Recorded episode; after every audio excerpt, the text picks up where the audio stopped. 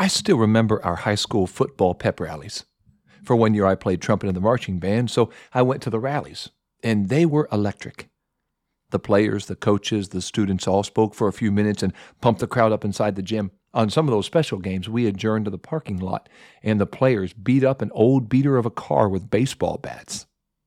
If we could have bottled up all that energy and poured it on the players at the start of the game, we'd win every home game by 50. But we couldn't, and we didn't. We even lost a few home games, even though we felt like we could run every play backwards and blindfolded and still win. But we still lost because the pep rallies didn't always translate to much of a difference whenever the whistle blew. We're not the first to try to win after a pep rally. There was a pep rally back in Israel's day, back in 1 Samuel, but they weren't playing football. They were playing for keeps. The winner gets to live, the loser doesn't. It wasn't football, it was war, and Israel was losing. Hey, good day to you, Simplify listeners. You're listening to LJ Harry, and you're listening to Too Much to Take on Simplify.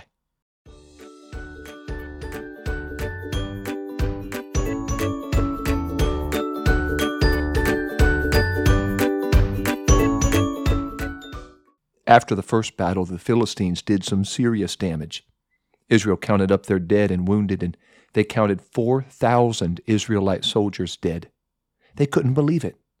They were the same nation who marched out of Egypt, crossed the Red Sea, defeated the formidable foes at Jericho, but they lost to the Philistines. Time had changed, but what had changed during that time? They wanted to know. So they asked each other, and somebody figured it out. Oh, I know what's wrong. We are missing the Ark of the Covenant of the Lord. It was that beautiful wooden box overlaid with gold that symbolized the presence of God. Hey, if we can bring the Ark of the Covenant of the Lord with us into battle, guys, we can't lose. Well, stop standing there staring at me. Go get it. So they sent a few fellows to Shiloh to get the Ark of the Covenant, while the rest of Israel waited and worried that the Philistines would come back for round two before the Ark could get back. When they got to Shiloh, they found Eli's two scoundrels for sons standing there with the Ark. The men brought it back into the camp, and Israel shouted with such a shout, their shout shook the earth. They were so excited. They were so relieved. They were so happy. They were so ready to get back into battle and take back what the enemy took from them. You could hear the shouts throughout the camp Let's go, let's go, let's go. The Philistines were encamped on the other side of no man's land, and they too heard the shouts. And they felt the earth shake what in tarnation is going on in Israel? We just walloped them. What are they shouting about? Suddenly, news spread through the Philistines that the Israelites had their secret weapon, the Ark of the Covenant of the Lord. The Philistines studied enough game film to know that Israel was a formidable foe when God was on their side. This same God opened the Red Sea for the Israelites and slammed it shut on the Egyptians. The Philistines were not just fighting Israel, they were fighting Israel's God, and they knew they didn't stand a chance. They could feel the momentum shifting from their camp to Israel's camp. So they held a pep rally of their own. Get a hold of yourselves, men. If you don't fight to win this war, you'll be their slaves forever. You get out there, you be a man, you fight for everything you're worth. And they did. The battle lines were drawn again. The Philistines and Israelites battled again, and they fought for everything they were worth. But this time, Israel had that wooden box overlaid with gold that symbolized the presence of God. But the presence of God is not a magic charm. God did not fight for Israel just because they had the box. Israel had sinned so deeply, they had run so far and so fast from God that the presence of God was not with them, even though the box was. And by the end of that war, the Philistines killed 30,000 more Israelites, including Eli's two sinful, idolatrous sons, and they capture the Ark of the Covenant. But no matter what they thought, or Israel thought, or anybody else thought, they did not capture God. They just captured the wooden box overlaid with gold that symbolized the presence of God. After all the bloodshed of that battle, a messenger ran to find Eli to tell him what happened. Eli was nearly 100 years old by that time, and he was blind. He heard rumors and rumblings, but he hadn't heard the official word from the battle. What was the score? Did they win? Did they lose? If they did lose, how bad was it? Was the Ark of the Covenant safe? Was it still with Israel? Was God still with Israel? The messenger tore his clothes and threw dust on his head to show his grief, but Eli couldn't see any of it. He was blind. So the messenger spoke, Sir, I, I just came from the battlefield. I, I've been there all day. Well, what happened? We lost, sir. The Philistines beat us badly. They slaughtered us. I'm so sorry, sir, but your sons, Hophni and Phinehas, they're, they're both dead. And the ark of God has been captured. They have the ark, Eli. It was too much to take.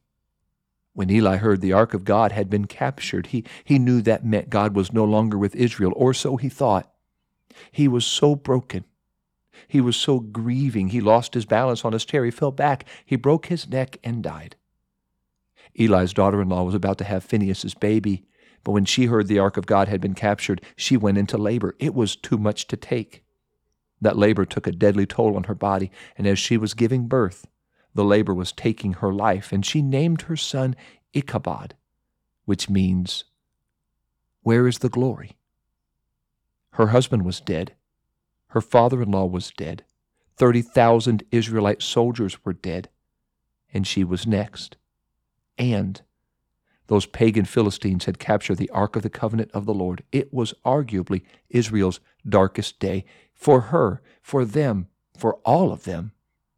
It was too much to take. But no matter what they thought, or Israel thought, or anybody else thought, they did not capture God. But the Philistines were forevermore pumped up. They thought they had captured God. They marched the Ark of the Covenant of the Lord into the temple of their god Dagon. He was half fish, half man. It was very weird. The ark was his trophy. Dagon had defeated Jehovah. Or so they thought. But when the Philistines came back to the temple to worship their god Dagon the next morning for defeating Israel's God, they found their God face down in front of the Ark of the Covenant of the Lord. Well, that was strange. So they hefted their man made god Dagon back up in his place and they closed up shop for the day and they went home for the night. They came back in the morning and they could not believe their bloodshot eyes. Their God was face down on the ground before the Ark of the Covenant of the Lord again, but this time his head and hands were broken off, lying on the doorway of the temple. And it was just the wooden box overlaid with gold that symboled the presence of God, and it was too much for Dagon to take. The Philistines thought they had defeated God, but they only brought him behind enemy lines. And he was just getting started to fight for Israel against the Philistines. God sent a plague throughout Philistia that would make the Egyptians shudder. The Philistines knew they were in trouble. The ark was too much to take. They shipped it off to Gath, another one of their Philistine cities, and God plagued everyone in Gath. So they knew they had to get it out of Philistia, get it back to Israel. They set the ark on a cart, they hitched it to a couple of cows, and sent them back in the direction of Israel. And the ark of the covenant that was captured by the Philistines came back into Israel. Israel was ecstatic. But a few curious Israelites opened up the lid, called the mercy seat, and God killed 70 of them on contact, right then and there, just for looking into the ark. They forgot the God they served was not like the Philistine gods. Their God was alive, and He is holy, and they were not. Keeping the ark for them was too much to take. So they called some other Israelites to come and get the ark, and they did. They kept it for about 20 years, but they knew something had changed. For 20 years, even though they had the ark, it did not seem like they had the favor or the presence of God. So for 20 years, all of Israel mourned because they felt like God had abandoned them. And then Samuel, that young boy we met just one episode ago, he stood up now, having been in his perhaps 20s, maybe 30s, and preached his first sermon to the children of Israel. Eli was gone. Now Samuel was God's man for God's people, and he preached to them that they needed to repent. God was not too far away, they were not too far gone. Just repent. Get rid of their worthless, helpless idols. Turn from sin. Turn back to God. And God would gladly, graciously forgive them and fight for them again. And so they did. They destroyed their idolatrous images. They fasted, and they worshiped only the Lord God Jehovah. And God forgave them, and God fought for them. The next time the Philistines tried to attack, God was on Israel's side. This time would not be like the last time. This time, Israel got it right. Israel had repented, and God had forgiven. And God sent the Philistines into such a panic they couldn't even fight when their lives depended on it. And Israel soundly defeated the Philistines, recovered the cities the Philistines stole, and the Philistines didn't come back for years and years. The loss of the Ark of the Covenant was too much for Eli and his daughter in law to take.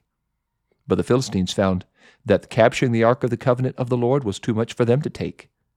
And just as soon as Israel repented of their sins, their repentance was too much for God to take. And He graciously and gladly forgave them and fought for them again. Maybe you're in a battle for your soul or for your family and you feel like God is a thousand miles away. You might even be going to church. You might be singing in the worship service. You might be giving in the offering. You might have the box.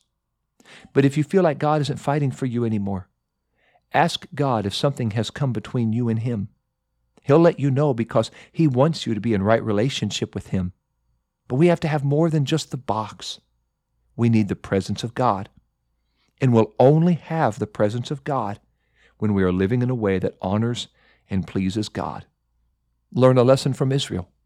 If anything has come between you and God, repent. Ask God to forgive you, and He will. Then ask God to fight for you, and He will. I would like us to pray. Pray that the Lord would help us to make sure there's nothing between us and Him.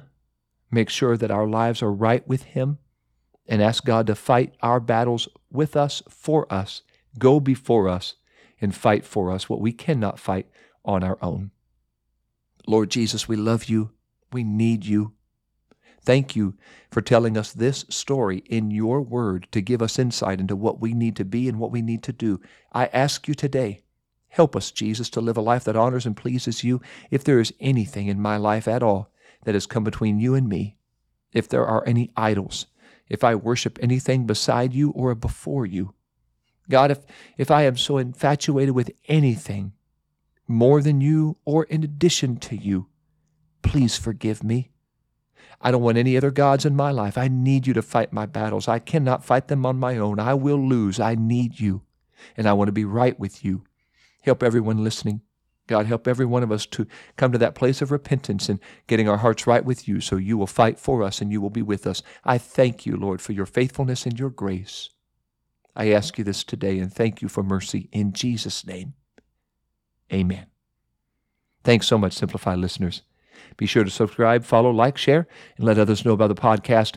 If you're going to be in Indianapolis this week, I look forward to seeing you at General Conference. I'll be in the Pentecostal Resources booth, and I would be glad if you have a copy of Simplify 10 Words or the new book, Blessed Are. Happy to sign a copy of it for you. I will be there signing books, especially on Thursday night, but I'll be there pretty much the whole week. So stop by the PRG booth. I would love to meet you, even if you don't have a book or don't want a book, but would love to say hi and let me know if Simplify has been a blessing to you. I'd love to meet you. I'd love to hear from you. So please stop by and see me. If you're not going to be at General Conference, you can pick up any of those books I just mentioned at pentecostalpublishing.com. You can get those online, and I do believe fairly soon, Blessed Are will be available on Audible. 10 Words already is, and hopefully, if I get it recorded, so will Simplify. So, those are some of the projects in the works. Next week, I want to share with you a devotion called Give Us a King. You guessed it. We're into the days of the first king of Israel, King Saul. I'm looking forward to sharing that with you next week and always look forward to walking closer with Jesus as we walk through Simplify.